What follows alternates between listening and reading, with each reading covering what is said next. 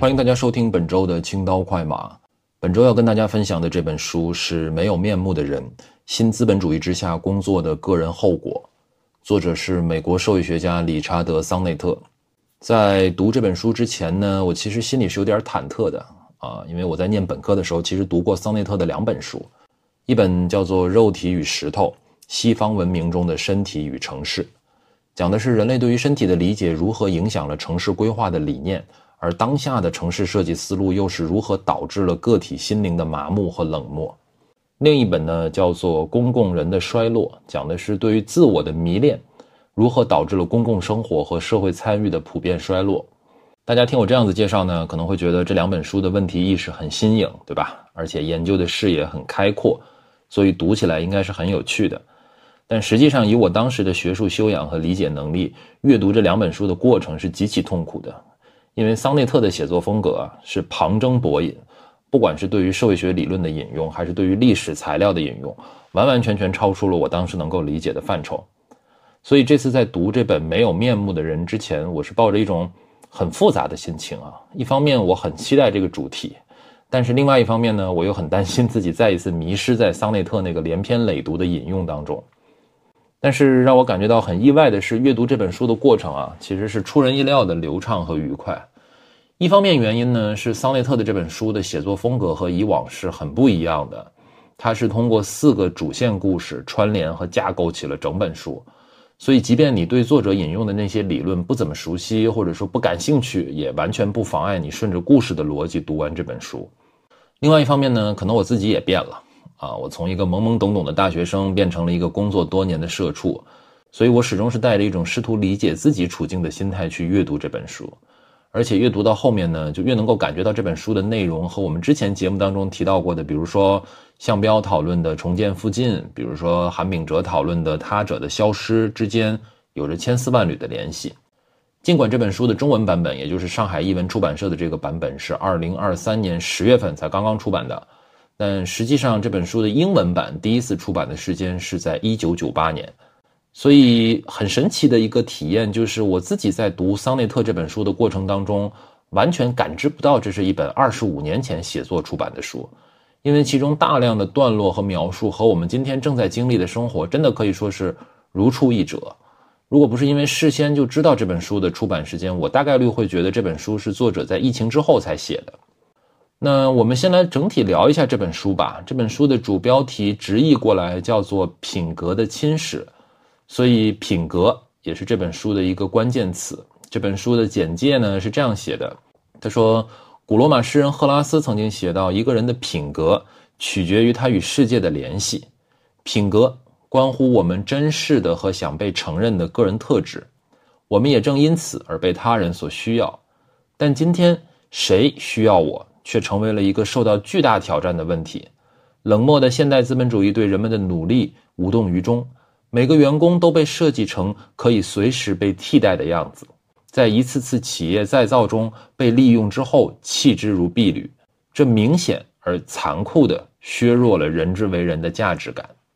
被集体裁员的 IBM 程序员，被全自动设备侵蚀手艺的面包师，为挑战自我尝试转行却又铩羽而归的酒吧女店长，新的职业故事把弹性的经验和静态的伦理相分离。让员工止步于简单又肤浅的劳动，不再深入理解并投入工作。复杂的分工和高科技使得专有技术不再属于任何职业，而只存在于支配人的程序之中。讲究个人品格，相信工作的意义，不断提高技艺并成为不可替代的行家，仿佛已经是上一代人的传说。今天，在这个让我们漂浮不定的资本主义制度当中，我们该如何找回自己对工作的掌控权？从这本书的简介当中，我们可以抓到两个重要的理论视角啊，一个呢是组织和制度的视角。桑内特试图在这本书当中探讨说，公司作为一种最重要的经济组织，是如何通过制度层面的设计，通过一种所谓的弹性制度，以及这种弹性制度所隐喻的工作伦理。将身处其中的人，也就是我们每一个打工人，变成了可以随时被取代、随时被丢弃的零件。这里的弹性制度，我们今天是很容易理解的啊。比如说，大厂每年一度的 reorg，也就是组织架构的大调整，比如说疫情之后广泛采用的居家办公，比如说在字面上更加直接和这个弹性相关的所谓的弹性工作时间，在桑内特看来呢，恰恰是这些看似自由、看似灵活的制度安排，让每一个人都陷入到了无休止的自我 PUA 当中，陷入了无休止的对于个人工作价值的自我怀疑当中。那除了组织和制度的视角，另外一个从这个简介当中我们可以抓到的很重要的理论视角，就是历史和对比的视角。就像这个简介当中最后写到的，讲究个人品格，相信工作的意义，不断提高技艺，并且成为不可替代的行家，仿佛已经成为了上一代人的传说。这也是我觉得这本书和我们过去的节目一脉相承的原因啊。因为你同样可以在这本书当中找到不同代际之间他们在生活机遇上的差异，他们在价值观念上的变迁，在很多个段落，我都会不自觉地带入我自己对于我们的父母那一代人，对于上一代人他们是怎么工作的，他们的工作伦理是什么等等这样子的观察。比如说，大家可能也知道，我自己是在一个国企职工的家庭当中长大的，所以我小的时候呢，目力所及啊，所有的人都是在同一片厂区上班。我们那个时候会说，哎，那个谁谁谁是八级钳工，那个谁谁谁是八级车工，我们就很佩服他，对吧？因为这样的一个称谓，它不仅代表了一个人的劳动技能水平，而且在某种程度上也是对于一个人品格的认可。因为你要刻苦钻研啊，你要持之以恒啊，这样你才能有机会成为一个八级钳工，成为一个八级车工。但是今天呢，我们今天是否还会认为某一个特定的工作岗位或者某一个特定的职位？跟某种美好的品格是相联系的吗？以及说，在今天，如果我们想要在一个公司当中爬到很高的位置，我们所依赖的还是那些美好的品格吗？还是说我们所依赖的是那些要懂得投机、要懂得钻营啊等等等等？所以，以上的两个视角，在我看来，是我们在阅读这本书的过程当中可以不断去思考，而且反观自身的。另外呢，说一个不算八卦的八卦吧。啊，桑内特是汉娜·阿伦特的学生啊，所以如果我们之前读过一些汉娜·阿伦特的作品，比如说像《人的境况》啊等等，你可能就会很容易能够理解啊，《没有面目的人》这本书它的问题意识、它的思想源流是从哪里来的。接下来我们就进入这本书的正题吧。这本书一共是八个章节啊。呃，众所周知，我肯定是不可能按照章节顺序来讲的。以往我们一般都会把一本书总结成若干个问题，那这次我想换一个形式，啊，我们就按照这本书当中提到的四个故事来讲这本书。第一个故事啊，主人公叫瑞科，我们就叫他小瑞啊。作者呢是在一九七零年的时候采访过瑞科的父亲，也就是老瑞啊。老瑞一家子呢是意大利的移民。老瑞在一个写字楼里面做了二十年的保洁员，老瑞的妻子呢是在一家洗衣店做女工，老瑞一家是用十五年的时间攒了一笔钱，在波士顿的郊区买了一套房子，离开了之前住的意大利社区，因为他们觉得离开这个移民社区住到郊区去，这样子对于下一代子女的教育啊、成长啊都是更好的选择。两口子呢，就属于那种典型的勤勤恳恳的工作，为子女上大学不停的去攒钱。桑内特呢写了这样的一段话，他说：“老瑞那一代人呐，让我深有感触，因为时间在他们的生活当中是如此的线性，他们做着一成不变的工作，日复一日，年复一年，他们的成就就是在时间线的延续当中逐渐积累的。夫妻俩每周都会核算存款的增长。”衡量家庭生活的各个方面，在房子里添置用品、改进布局，最后他们的余生也是可以预期的。经济大萧条和第二次世界大战带来的恐慌已经淡去，工会能够保护他们的工作岗位。虽然我第一次见到老瑞的时候他才四十岁，但是他已经确切的知道了自己的退休时间以及退休金的数目。老瑞为自己刻画出了一个脉络清晰的故事。在这个故事当中，他在物质上和精神上的经验都得到了积累，因此他的生活将以某种线性叙事的方式加以呈现。虽然有人可能会觉得老瑞的生活索然无味，但是从老瑞自身的经历而言，岁月是一个跌宕起伏的故事。他一次次修修补补，一次次偿付贷款利息，剧情也随之向前推进。这位清洁工觉得他是自己人生故事的执笔人，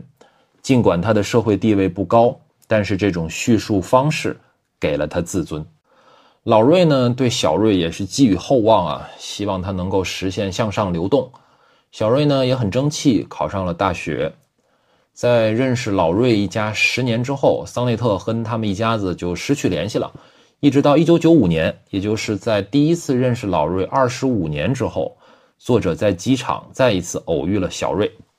这个时候的小瑞啊，跟桑内特认识他的时候已经大不一样。桑内特是这样写的。他说，在机场的旅客休息室里面出现的小瑞，手里提着一个非常时尚的皮质电脑包，炫耀着一枚顶部刻有图章的戒指。他穿的那件西装已经远远超过了我的购买能力，看起来他已经实现了父亲的梦想。桑内特在旅途当中听小瑞讲了他这些年的故事。小瑞呢，首先是在当地的一所大学念了电子工程专业。毕业之后，又到纽约的一所商学院继续深造，然后在那里遇见了他未来的妻子。这对年轻夫妇的教育背景让他们做好了心理准备，以后也许会频繁的搬家换工作。后来的事实也的确如此，在小瑞毕业之后十四年的职业生涯里面，他已经搬了四次家。小瑞毕业之后啊，先是在西海岸的一家风险投资公司担任技术顾问。然后搬到了芝加哥，再后来为了妻子的事业发展，他们又一起搬到了密苏里。在密苏里州，小瑞的妻子得到了晋升，而小瑞却被裁员了。他的公司被另外一家更大的公司并购了，而那家公司原来就有自己的分析师团队，所以这对夫妇不得不又搬了第四次家，回到了东海岸的纽约郊区。从表面上看起来啊。小瑞呢，已经过上了美国梦所代表的那种中产阶级生活，但是小瑞的内心呢，仍然有一种非常强烈的悬浮感。这种悬浮感从哪里来呢？一方面是来自于因为工作的关系啊，他们不断的在搬家。小瑞跟妻子的朋友很多都是在工作当中认识的，因为搬家呢，很多朋友就已经不再联系了。尽管大家仍然在社交媒体上是这个点赞之交啊。但是，像父亲老瑞当年参加清洁工工会活动时候的那种社区感、归属感，那种置身于一个社群之中的感觉，到小瑞这一代人已经体会不到了。另外一方面呢，这种悬浮感还来自于说，尽管小瑞看不上父亲的工作所象征的那种死板的、呆滞的秩序感，但是当他自己成为父亲之后，试图在工作伦理的层面对自己的孩子言传身教的时候，却发现说。自己的工作内容并不能够成为孩子们的榜样，并不能够向他们传达应该如何以道德的方式来为人处事。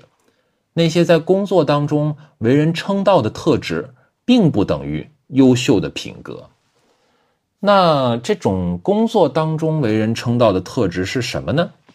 桑内特他是这样写的啊，他说：“短期聘任啊，这个词。”或许最能够反映这种变化。过去的人们呢，按部就班的晋升，整个职业生涯只会更换一两家公司。这种传统的事业发展路径已经显得那么不合时宜。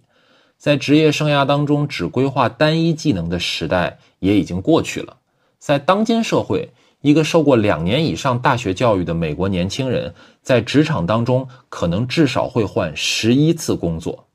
而在四十年的工作当中，至少曾经会有三次改变自己的基础技能。一位美国电话电报公司就是 AT&T 的主管指出，短期聘任这个关键词正在改变工作的核心意义。他说：“我们必须在 AT&T 推广这样的一整套观念，那就是工作呀都是无法预期的，只能依情况而定。其实我们公司内。”大部分都已经是短期聘任的员工了，工作职务这个概念已经被项目、已经被工作范畴取而代之。那这里的短期聘任是什么意思呢？在我看来啊，这个短期聘任至少有两层含义。第一层含义，最直观的，新一代的打工人在同一家公司就职的时间正在变得越来越短。这个首先是一个事实判断啊，比如说我们在国内看到的情况也是一样的。呃，Boss 直聘的研究院在二零二零年发布过一份报告，叫《二零二零职场人跳槽观察》。他说，过去五年里，中国三十五岁以下的白领平均跳槽周期从二十三个月逐渐降低到了二十个月，而在互联网科技行业，几大城市群的从业者平均跳槽周期在十六到十八个月之间，也就是一年半。百分之二十三的科技行业年轻从业者上一份工作的维持时间不到半年，而对于那些在二零一零年到二零一六年之间毕业且有大专及以上学历的白领群体中间，只有百分之八点四的人曾经在同一家公司工作超过四年。呃，这个数据跟我自己的观察还挺吻合的。比如说，我之前在工作当中也对接过很多。各种不同大厂的同学，包括我自己的同学，也有很多在大厂工作的，真的就是工作一年以上啊，绝对就可以算是老员工了。但同时呢，这又不仅仅是一个事实判断，而且这是一个价值判断。也就是说，跳槽这件事儿在今天在工作伦理层面是被鼓励的，或者更准确的说，今天的工作制度和组织架构被设计成为了一种既鼓励跳槽，又往往在事实上是迫使你跳槽的样子。比如说，各个大厂卷出花的各种文档啊，我们经常会说啊，我们到了一个大厂，有有看不完的文档啊，你遇到各种各样的问题，都可以在这些文档当中找到答案。这个背后呢，实际上隐藏的一个假设就是说，这样的一种制度，它不鼓励任何形式的老法师的存在，就是不要把任何的知识装到你的脑子里，而是应该写到文档里面，因为这样子才能够做到即插即用。这样子才能够做到随便换一个人都可以立刻顶上，这个也就反过来解释了为什么大厂痴迷于至少每年一次的组织架构调整，这个也就解释了为什么会有所谓裁员裁到大动脉这种段子，因为大厂就是觉得说哦，我随便裁裁任何一个人都应该没问题，对吧？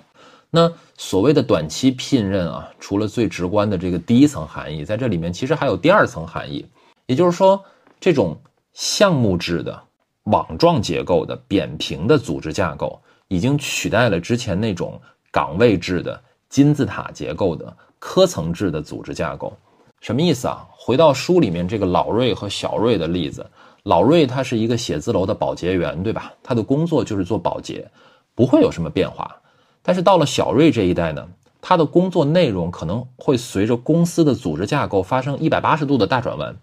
比如说，我们在《盲人摸象》第八期叫做“如何克服焦虑、裸辞、酒精和爱情可能都不行”这一期里面的访谈嘉宾小何，他在二一年和二二年前后就经历了业务方向的反复调整，啊，方向越调整，业务越萎缩。但是对于身处其中的这个打工人来说，这种调整所带来的心理上、情绪上的压力只会越来越膨胀。他当时说了一段话，我印象特别深。他说。整个那一年，我的状态都非常不好。有的时候一去上班，我就会觉得脑子发空，没有办法专注在工作里面。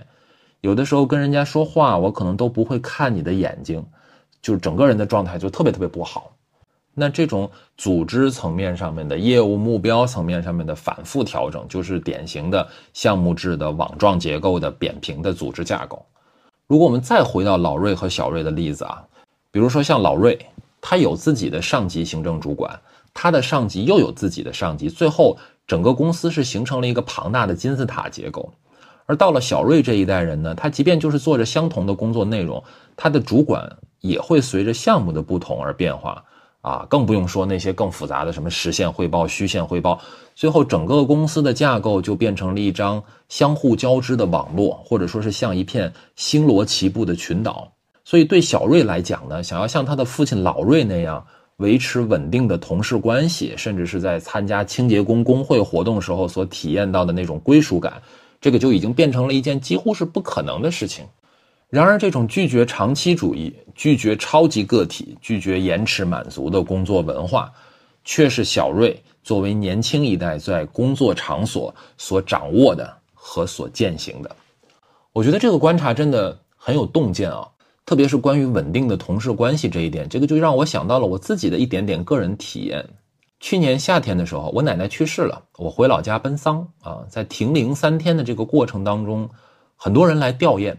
我自己呢，因为十五岁开始住校，后面到上海念大学，再后来定居到上海，一直到现在，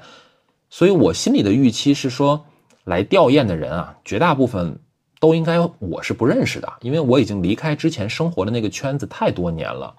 但是让我感觉到很意外的一个事儿，就是说很多人看年纪就知道他们可能是我父母的同事啊，有的可能还穿着厂里那个统一发的工作服，他们那个脸呢，我看着就觉得很眼熟啊。当然他们都认识我啊，说起来就是我小的时候刚会走路的时候怎么样怎么样，念小学的时候怎么样怎么样。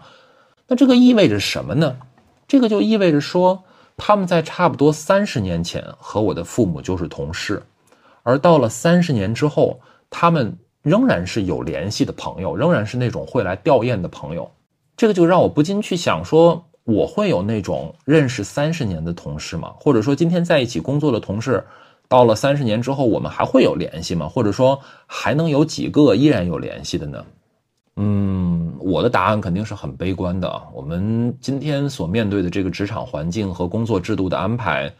过多的情感介入，好像是不被鼓励的。相反，我们应该时刻准备着去拥抱变化，准备好跟新的团队投入到新的项目当中去。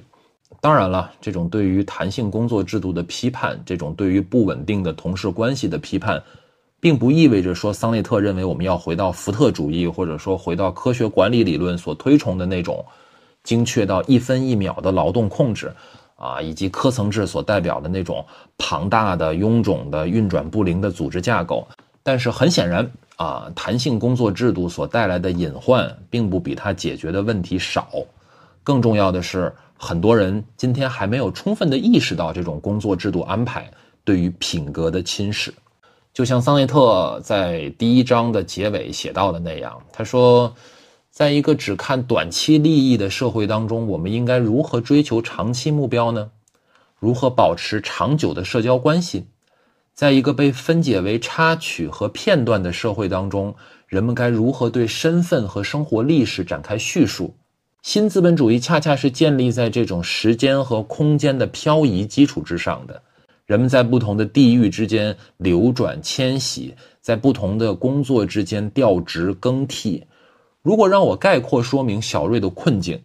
那么就是他的品格很可能受到了新资本主义的侵蚀。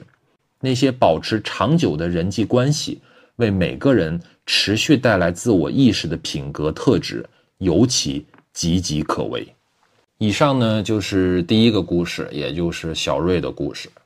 接下来是第二个故事。第二个故事是围绕波士顿的一家面包店啊。桑内特最早来到这家面包店也是二十五年前，当时是采访这里的面包师傅，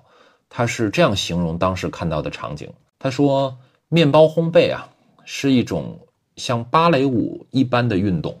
需要训练多年才能技艺纯熟。但是在面包房里面呢，仍然充满着各种各样的干扰，在高温的房间里面。”酵母的气味和人们的汗水混合在一起，面包师的双手不停地在面粉和水当中起起落落。人们靠鼻子和眼睛来判断面包做好了没有。他们拥有手艺人那种强烈的自豪感，但他们也说并不喜欢自己的工作。我相信他们说的是实话，因为他们经常被烤箱烫伤，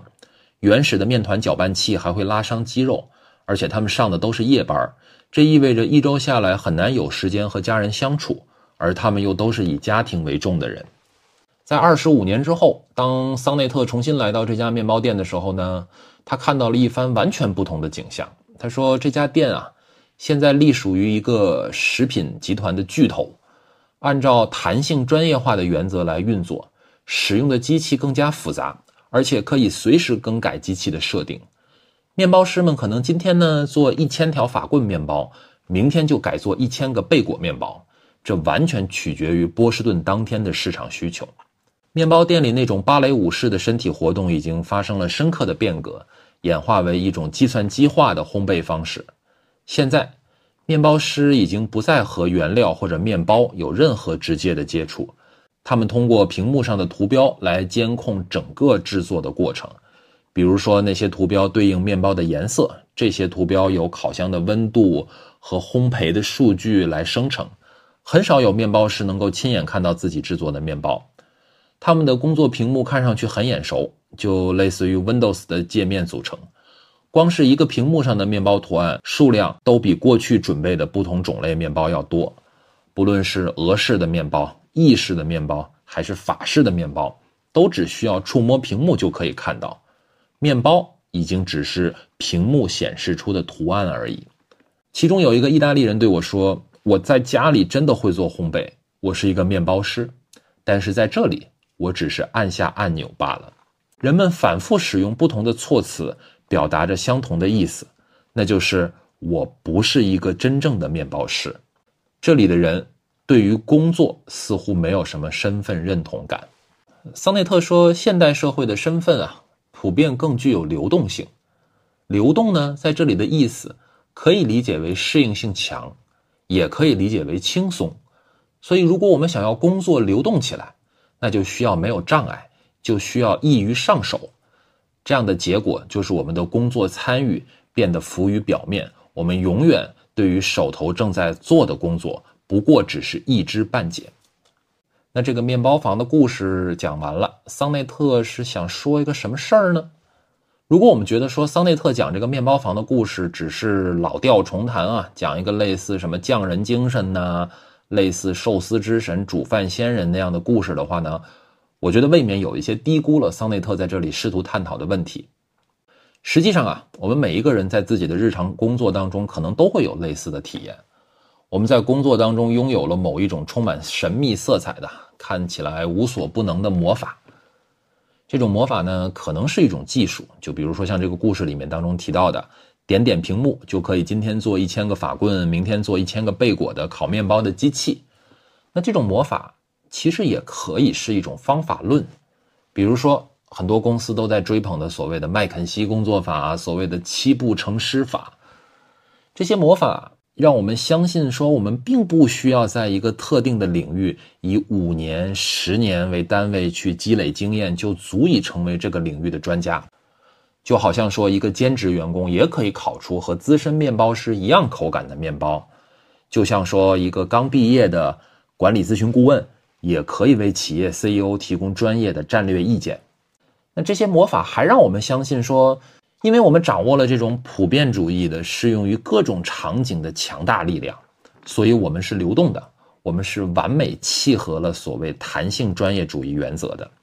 市场在哪里，需求在哪里，我们就应该在哪里，我们也可以在哪里。所以，我们今天可以生产一千个法棍，明天可以生产一千个贝果。我们可以这个月帮一个外资的纸尿裤企业去思考如何打开中国市场。我们下个月就可以帮传统的汽车制造企业去规划如何实现电动化转型。所以从这个角度上来说，波士顿的面包房师傅在屏幕上点击鼠标的动作，和我们每天坐在写字楼里面搭 model 画 slides 的时候点击鼠标的动作，也没有什么不一样。我在念本科的时候去 consulting 去咨询公司是非常热门的，是站在秋招求职鄙视链上面最顶端的职业选择。但是如果按照桑内特的观点来看，consulting 所推崇的这种典型的弹性专业主义原则，以及背后所仰赖的这种思维框架和方法论，其结果恰恰就是心灵的麻木，恰恰是领域知识的一知半解，以及个体价值的沦丧。所以我并不觉得说桑内特只是讲了一个关于匠人精神的故事，相反呢，联系到这几年的经历以及我身边朋友的故事，这种。波士顿面包师的困境可能存在于我们每一个人身上，就像之前在《盲人摸象》第二期叫“年薪百万买不来快乐，更买不来欲望”的那一期里面，我的好朋友也是那一期的访谈嘉宾迪迦提到的那样，他说：“这个世界好像几年之间忽然发现，我不需要那么多做战略的人，我不需要那么多做投资研究的人，好像是忽然。”从一个很 fancy、很务虚的方向转向了一个非常非常务实的方向，确实如此啊。我们过去所追求的职业方向，往往都是那种特别高大上的那种、很灵活的。比如说，我是一个商业分析师，我是一个战略分析师，我可以在零售行业做两年，在奢侈品行业做两年，再去运动行业做两年，似乎这样子才是一个职业的理想模板。但是在桑内特看来呢，恰恰是这种对于弹性专业主义的追求，或者说弹性工作制度所营造的这种虚幻的假象，让我们没有办法认同某种特定的行业和职业身份，也没有办法真正在某一个领域长期深耕下去，实现真正的专业。最后在三十五岁就变成一个啊，价格又贵，又加不动班的耗材。但是是什么造成了这样的困境呢？对于波士顿的面包房的师傅来说，是因为原来面包师那种像芭蕾舞一样的技艺，已经在今天被计算机所取代了。那对于我们来说，是不是有可能也是因为我们原本应该掌握的那些在专业领域的知识，已经被这些所谓的麦肯锡工作法、所谓的七步成诗法、所谓的那些看起来非常有魔法的思维框架和方法论所取代了呢？以上就是第二个故事，是关于这个波士顿面包房的故事。接下来呢是第三个故事啊，故事的主人公是酒吧的老板娘 Rose。Rose 呢，她有两个女儿，在几年前呢，大女儿已经结婚了，小女儿呢也已经大学毕业了，所以 Rose 呢，她就想做一些改变，去尝试一些新的冒险，因为她一直经营这个酒吧嘛。之前呢，有一家广告公司的研究员就会经常来，时不时的找 Rose 做这个市场调查，因为这家公司它是专攻饮料业务，特别是这个卖酒。后来呢，他们就告诉 Rose 说，因为这个苏格兰 Whisky 和 Bourbon Whisky 的市场份额呀持续下降，所以说公司呢打算雇一个人来重新提振这个烈酒的销售量，啊，来考虑说怎么给这个烈酒做广告嘛。所以呢，他们就开放了一个合同期两年的岗位。Rose 呢，他本来就觉得说，呃，大女儿结婚了，小女儿也毕业了，他想做点改变，想冒险啊，所以他就果断应聘了这个岗位，并且得到了录用。照理说呢，Rose 应该是可以在这个岗位上做出一些成绩的，对吧？因为他有很多年经营酒吧的这个经验，对市场有自己的洞察，也知道各种酒它的目标用户画像是什么样的，也知道应该通过什么样的渠道，用什么样的话术去触达用户等等等等。但是呢，令人略感意外的是，Rose 在不到一年之后就提前结束了这份合同，回来继续经营自己的酒吧。桑内特说，Rose 之所以提前回来。我想最简单的原因就是文化冲击 （cultural shock）。在他经营酒吧的时候啊，他每天都能明确的计算盈亏，而与之形成鲜明对比的是，广告公司的运作方式却显得很神秘，没有任何的客观标准可以评价一个人是否做好了工作。人们倾向于关注每天日常生活中的细枝末节，想从细节中找出一些预兆，比如说。老板今天早上是怎么打招呼的？比如说，谁被邀请去参加柠檬伏特加的发布会上喝一杯？比如说，谁又受邀参加了之后的晚宴？另外呢，他在广告公司还了解到了一个苦涩的事实：他以过去的经验为筹码，赌上一把来体验不一样的生活。他了解人们在酒吧如何喝酒，如何行事。但是来到这里之后，他却发现，在别人眼里，他积累的经验根本算不上什么。Rose 说：“有一次开会啊，他们在谈论这个低卡那个轻食。我说没有人是要去酒吧减肥的。结果其他同事看我的眼神就仿佛是看博物馆里展出的文物一样，认为我已经跟不上时代了。”桑内特总结说：“真正让 Rose 感觉到困惑的是，公司录用他是因为他具有实战经验，却又转而对他漠然视之。”因为他太老了，过气了，开始走下坡路了。这个故事当中有两个点，我觉得是特别有共鸣的。一个是在大公司当中所感受到的这种个人工作和公司业绩之间的分离，另外一个就是关于职场当中的年龄歧视。我们先说第一个啊，Rose 在经营酒吧的时候呢，他比如说设计一款受欢迎的鸡尾酒，或者说给客人提供更好的服务、更高的性价比。这些都可以立竿见影地看到酒吧经营业绩的改善，但是到了广告公司之后，没有人可以真正的说出自己的工作是如何帮助公司提升了业绩，所以每个人都好像是在表演上班，所以才会更关注那些八卦啊、小道消息啊，或者一些莫名其妙的细节，因为只有这些东西才有可能帮助他们在老板面前留下更好的印象。这个呢，就让我想起了我的一个朋友啊，我这朋友也曾经在某互联网大厂工作，他的工作内容就是把一个 BU 层面的 KPI 拆解到每一个业务线、每一个团队，甚至每一个人头上，然后每天就沉浸在这种漫长的无休止的讨价还价，因为你是负责拆解 KPI 的嘛。从某种程度上来看呢，他的工作当然很重要啊，但是如果我们换一个角度，也可以说他的工作真的就是毫无意义，属于那种典型的格雷伯意义上的狗屁工作。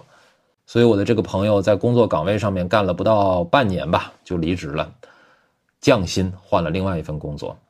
所以，我们可能很多人在职场上面都会有这样的感觉，就是我也不知道我每天干的这个工作跟公司经营的好或者不好之间到底有什么联系啊？就是我每天就是不停的在画 PPT，或者不停的在写一些数据分析报告啊，环比看一看，同比看一看，啊，提出一些似是而非的建议，这种感觉，这种看不到自己劳动产出的这种感觉，其实是非常非常糟糕的。另一个呢是关于年龄歧视的点啊，也是桑内特在这里做了很多展开的。他说，十九世纪的公司啊偏好雇佣年轻人，因为他们是廉价劳动力；而在如今的资本主义当中，雇主仍然会出于低工资而偏好年轻人。我们在世界的欠发达地区的制造工厂和血汗工厂当中，尤其观察到了这些现象。但是，即便是在更高层次的劳动力市场当中，年轻人的某些特质似乎也让他们显得更具有吸引力。而这更多的是出于社会偏见，比如说啊，在最新一期的《加州管理评论》当中，就有这样的一篇文章，试图去阐述说，在弹性组织当中，年轻的好处和年老的坏处。这文章呢，之所以能够得出这个结论，是因为他认为说，老员工心态僵化，规避风险，而且缺乏体力来应对弹性工作的各种各样的要求。对于老员工来说啊，年龄歧视呢？传递出了这样的一条强有力的信息：个人的经验虽然会逐步积累，但是这样的经验却会逐渐失去价值。特别是当上级要求做出改革的时候啊，老员工多年来对某家公司或者某个领域的了解，可能反而会成为阻碍。从公司的角度来看，年轻人的弹性让他们更倾向于接受冒险，也愿意立即服从指挥。这里呢，就让我想到了一篇社会学论文啊。可能也是我最近几年读过的最好看的中文社会学论文之一，题目叫做《进取与迷失：程序员实习生的职业生活》，是王成伟和杨坤运二零一九年发表在《社会》杂志上面的一篇文章。我会把这个链接放到 show notes 里面啊。这篇文章呢，试图回答一个非常直接的问题啊，就是程序员实习生为什么自愿加班九九六？这个作者的田野点呢，是选在了 B 市以外卖为主营业务的 W 公司。啊，我合理怀疑这个就是北京美团啊。作者是以 HR 实习生的身份做了六个月的田野调查，所以你一定要小心，你身边有社会学背景的同事，他可能根本就不是为了上班赚钱，他可能就是为了来做田野调查，假装上班的。呃，说回来啊，作者在这篇文章当中问了一个特别简单的问题：为什么这些实习生一个月顶多挣个三四千块钱，还愿意每天凌晨两点下班，忍受每天不到五个小时的睡眠？他们为什么如此心甘情愿地接受将长时间同工不同酬的实习生制度作为自己职业生涯的入门条件？作者呢试图用进取自我的游戏来回答这些问题。在作者看来，互联网企业啊打造了这样一个游戏，这个游戏最聪明的地方就在于说，它一直会不断地强调和那些坏的制度划清界限。比如说，按照互联网行业的逻辑。学校所提供的教育是基础的和无用的，在学校里只会遇到无情的导师，让他们做一些毫无营养的又不容置疑的别人的项目。或者更通俗的说，作者认为互联网企业啊制造了这样的一种假象，那就是只有到大厂实习才是唯一的正经事儿，只有持续不断的在大厂实习，才能够踏上一个真正的程序员的升级之路，才有可能在三十五岁危机到来之前成为行业大佬。在这篇文章当中，有一段关于时间的论述啊，我觉得跟桑内特的观点呢是有一个非常好的呼应。作者是这么说的：“他说，然而现实和游戏最大的区别在于，在游戏当中，每个人都有近乎无限的生命和近乎无限的时间，但是现实绝非如此。以百度的 T 序列为例啊，刚入职的员工一般是 T 三、T 四，年薪大概是二十二万，这个是几年前的数据了啊。”而 T 五 T 六呢，就是年薪五六十万了，被称作分水岭的 T 六这一关就会挡住很多人，因为按照公司所描画的职业发展路径，到了 T 六就可以转到 M 序列，就是管理岗，拥有股票期权等等普通程序员无法企及的福利待遇。然而，就像 W 公司一样，几乎所有务实、高效和奋进的互联网企业的社会招聘都把年龄限制在了三十五岁以下。这也就让游戏的无限时间马上变得有限起来。为了维持高强度、低成本的 IT 生产模式，互联网公司都倾向于选择年轻的、没有家庭负担的，最好是单身的和能够长时间加班的程序员。这也就引发了 IT 行业的三十五岁危机。超过三十五岁的大龄程序员被认为是不再善于学习，同时还面临家庭与生活的负担，因此要被果断遗弃。从这个角度来说，程序员群体甚至和模特等等这种典型的以出卖身体资本为特征的职业毫无二致。从进入这个行业开始，他们的那扇机遇之门就在缓缓地关闭。直到他们走出那道旋转门，一个个新鲜的面孔又走了进来。不过，这种对有限时间的焦虑很快会被另外一种循环时间所摧毁。让时间循环起来的魔法叫做技术升等。如果我们沿用百度所创造的名词，在 W 公司被称为升 T。研发部门每年升 T 的机会有两次。啊，有意向的人呢，要首先向主管提出申请，然后进行汇报考核，用统一的 PPT 模板来汇报自己的基本情况、此前的工作绩效和未来的工作计划。考核通过之后，再通过行政审批，接下来就等着升职加薪和随之而来的猎头机会了。但是由于名额的限制，每一层的升级都会伴随着惨烈的厮杀。尽管菜鸟们想换工作都很难，但是如果在一个公司升不上去，就去看看别的公司能不能升一升。结果就是，每当研发部门晋升期结束，随之而来的就是注定的离职潮。这里就又回到了我们最开始说的，工作制度和组织架构被设计成为一种既鼓励跳槽，又往往是事实上迫使你跳槽的样子。所以我真的是非常推荐这篇论文啊！我放在 show notes 里面那个链接也是可以下载的，大家可以下载了去看一看。这篇论文的第一作者王成伟老师。本科是清华大学电子工程系的，后来才念了清华的哲学博士，所以王老师当年也是挤过西二旗的地铁，是很有切身体会的了。呃，我们还是说回来这本书啊，刚刚我们讲的是第三个故事，也就是 Rose 的故事，讲到这里也就差不多了。我们会发现说，对于 Rose 这样的一个非常有市场经验的人，非常真正懂得如何做生意的人，当他来到今天。这样的一家大公司里面去，他却发现自己无所适从，自己完全没有办法融入其中，自己那些所掌握的对于市场的洞察完全没有办法帮助他在职场上面获得很好的发展。同时，他过去那么多年所积累的经验，因为他太老了，因为他超过了三十五岁，所以成为了某种负担。这就是第三个故事。那第四个故事也是这本书的最后一个故事，是关于一群 IBM 工程师的。在一九九三年，陷入严重亏损的 IBM 迎来了新任的董事长。呃，这位董事长上任之后的头等大事就是设法采用更具弹性的组织形式，来取代僵化的等级结构，并以弹性生产为导向，把更多的产品更快地推入市场。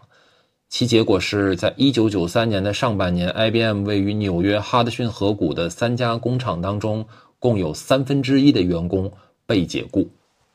桑内特的很多邻居啊，都是这一批被解雇的 IBM 工程师。他们定期会在附近的一家咖啡馆聚会碰面。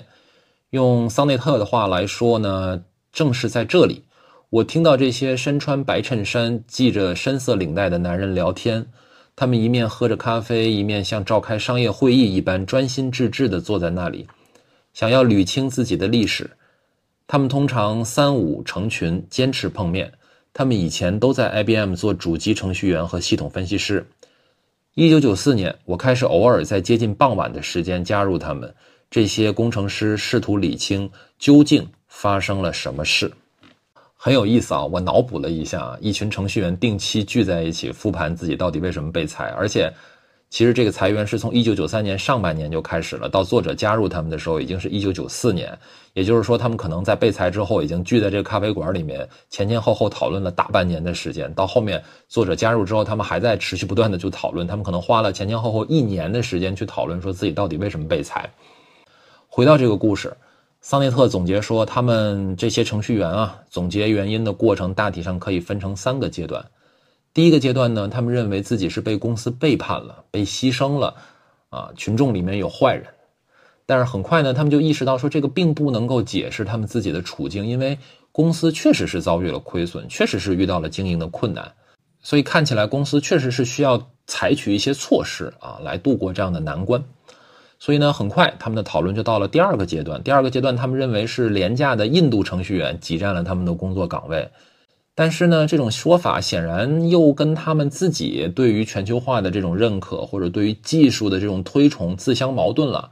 因为如果说印度的程序员确实是写出了物美价廉的代码，那这个又有什么错呢？所以很快，第二个阶段的这样的一个讨论也被他们自己推翻了。于是乎。这样的一场关于失败的讨论就进入到了第三个阶段，他们开始向内寻求答案，探讨他们个人在自己早期的职业生涯当中可以做点什么，或者说应该做点什么，来防止跌入目前的困境。桑内特在书里面是这样写的，他说这些讨论确实都基于一项事实，那就是当个人电脑行业迅速发展的时候，IBM 却一直致力于生产大型电脑主机。这里的大多数程序员都是做大型主机的，他们开始责备自己以前太过依赖公司，太过相信企业文化所承诺的前景，而未能创造出属于自己的事业生涯。现在，故事可以这样流动起来：故事有了一个坚实的中心，也就是我；还有一个精心制作的情节，也就是我当初应该把生活掌握在自己手中。当程序员从被动的受害者状态转换为更为主动的状态，这个分水岭一般的时刻就出现了。现在，他们自身的行为对故事的发展举足轻重。被解雇已经不再是故事第三个版本的关键事件，关键的是他们本该在1984年或者1985年采取行动，也就是在那个时间更早的把自己的职业生涯转换到个人电脑事业当中去啊。然后他继续说，最后我们可以说。这些人已经面对了过去的失败，也阐明过自己在事业方面的价值，但仍然找不到前进的道路。在弹性又碎片化的当今社会，我们似乎只能对业已发生的事情做出连贯的叙述，而不可能创造预测性的叙述来谈论将要发生的事情。呃，那么我们要如何理解这一群 IBM 工程师的这个故事呢？表面上看啊，这个似乎又有一点心灵鸡汤的味道哈，因为最后所有的问题归结到最后都变成了自己没有远见，所以我们一定要及早的做好职业规划，这样才能把命运掌握在自己的手里。但是，这真的是桑内特想要表达的意思吗？我第一遍看这本书的时候，读到这里，我其实是非常困惑的啊。一直到我第二遍看的时候，我又重新看了小瑞的故事，也就是我们在这个节目当中提到的第一个故事，在里面有这样的一个段落。桑内特问小瑞说：“你在密苏里被裁员的时候，为什么不抗议呢？为什么没有反戈一击呢？”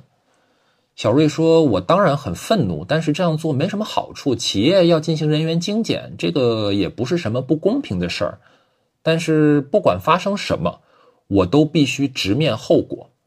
桑内特说：“他对此无能为力，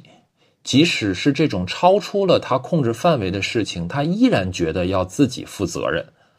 他真的让自己背负起了这个重担，但是扛起责任究竟意味着什么呢？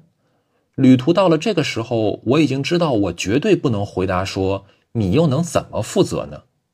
这个问题虽然合情合理，但是却好像是一种侮辱，就好像在说你是无足轻重的。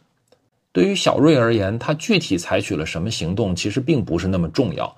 弹性制度已经把他推到了这样的一种境地，他只能把纯粹的意志力当成自己道德品格的核心。这段话什么意思啊？这段话在我看来，其实就是乌尔里希·贝克在《个体化》这本书里面试图表达的意思。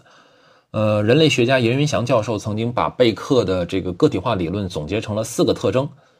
第一，叫做去传统化或者传统神圣性的丧失；第二，叫做制度性的拖欠和再入欠。第三，因为被迫追求自己的生活而导致缺乏真正的个性。第四，系统的问题被化约为个体的生涯模式设计，从而导致社会风险的个体化。前三个方面在这里我就不展开了，因为展开说又得说至少半个小时。我们就在这里来聊一聊第四个维度：系统的问题被化约为个体的生涯模式设计，从而导致社会风险的个体化。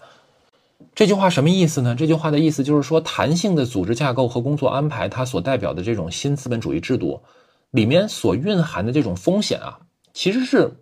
植根于这种组织和社会结构当中的。为了追求股东利益的最大化，为了实现企业的短期的财务回报，公司就是需要随时可以灵活的调整组织架构，以应对最新出现的市场机会，就是需要可能随时要去精简公司的人员规模，保证每一个人都可以替换每一个人。就是需要让组织更扁平、更灵活，而不是像上一个时代那样呈现出那种所谓僵化的金字塔结构。这些组织和制度层面的安排，以及由此衍生的这种工作伦理，决定了说这是一个绝大多数人都有可能成为失败者的社会，绝大多数人都有可能要面对漂浮的、不断变动的工作内容，甚至是工作地点，绝大多数人都需要做好自己随时可能失业、被裁员的准备。不管这种准备是心理层面的还是财务层面的，当我们完成这样的一个论述之后，我们就会并不是很意外的发现，在这种制度安排之下啊，是超越了个人存在的那种结构，决定了我们每个人其实都身处风险之中。这种风险的表现可能是方方面面的啊，可能会表现为那种被毁约了三方协议的大学生。也可能会表现为那些入职不到一年就被裁员的应届生，还有可能表现为被边缘化的老员工，也可能表现为绕不过去的三十五岁危机。但是，在个体化所制造的这些神话当中，所有的这一切风险都是可以且应该被管理的。反之，如果个人在遭遇风险的时候陷入了困境，那一定是因为他没有及时妥善的管理风险。这个就是所谓的系统的问题被化约为个体的生涯模式设计，从而导致了社会风险的个体化。这种说法，如果我们换一种更通俗的表达，可能大家就都非常熟悉了啊。比如说，你之所以秋招找不到工作，是因为你实习经历太少了；你之所以入职不到一年就被裁，那是因为你没有在入职之初你就规划好你要怎么能够尽快的拿到结果。你之所以在现在职场晋升的时候遇到了瓶颈，是因为你没有从一开始就计划好自己的职业路径，该跳槽的时候没有跳槽，等等等等，诸如此类。然而，就像山田昌宏在《孤独社会》那本书里面所说的那样，我们那个时候可没有人告诉我们要有什么梦想，因为那是一个即使没有梦想，公司也会照常发展，大学毕业找到工作就可以过上比父母更好的生活的时代。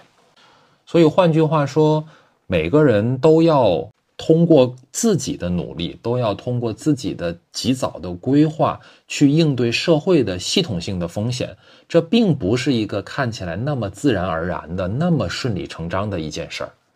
所以，回到桑内特在这本书当中记录的这一群 IBM 的工程师的故事，他们最终在第三个阶段给自己的理由是。因为自己没有在七八年之前及早的从大型机的业务转向个人电脑的业务，所以如今才会被裁员。但是，就像桑内特没有对小瑞说的那句话：“当你选择自己对自己的生活境况负责，选择自己扛起责任的时候，扛起责任究竟意味着什么呢？你又能怎么负责呢？”换句话说，在很多时候，我们往往是不自觉的。自己把这种社会的结构性的风险背负在了我们自己的身上，我们觉得是我们自己不够好，是我们自己没有提早的布局，所以才导致我今天被裁员，所以才导致我今天找不到工作。但事实上不是的，你没有必要去这样想，以及这并不是看起来那么顺理成章的一件事情。反过来说，当我们批判个体化思潮把所有的系统性风险都化约为个人的职业生涯设计的时候，当然。可以让我们从无休止的自责，还有这种自我 PUA 当中摆脱出来。但是，当我们摆脱出来之后，我们又可以做些什么呢？当我知道了说被裁员不是我的错，不是因为我不够努力，不是因为我没有远见，然后呢？